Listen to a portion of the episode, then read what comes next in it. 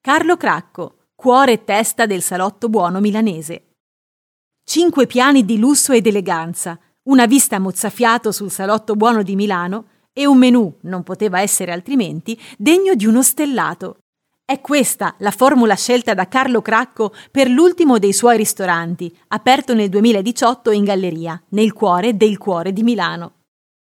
Carlo Cracco nasce nel 1965 a Vicenza. A soli 21 anni, nel 1986, si trasferisce a Milano, dove inizia a collaborare con Gualtiero Marchesi, uno dei più importanti cuochi del bel paese.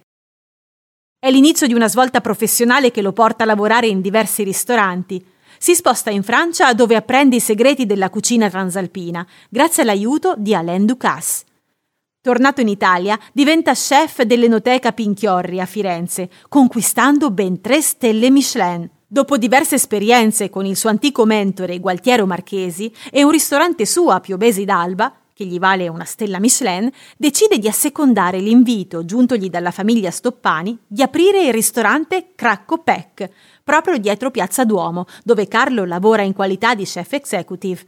Il locale in breve tempo diviene uno dei più frequentati del milanese e conquista riconoscimenti importanti. Ma è il 2011 l'anno in cui Cracco diventa una celebrità, divenendo insieme a Gio Bastianic e Bruno Barbieri uno dei tre giurati della trasmissione Masterchef Italia.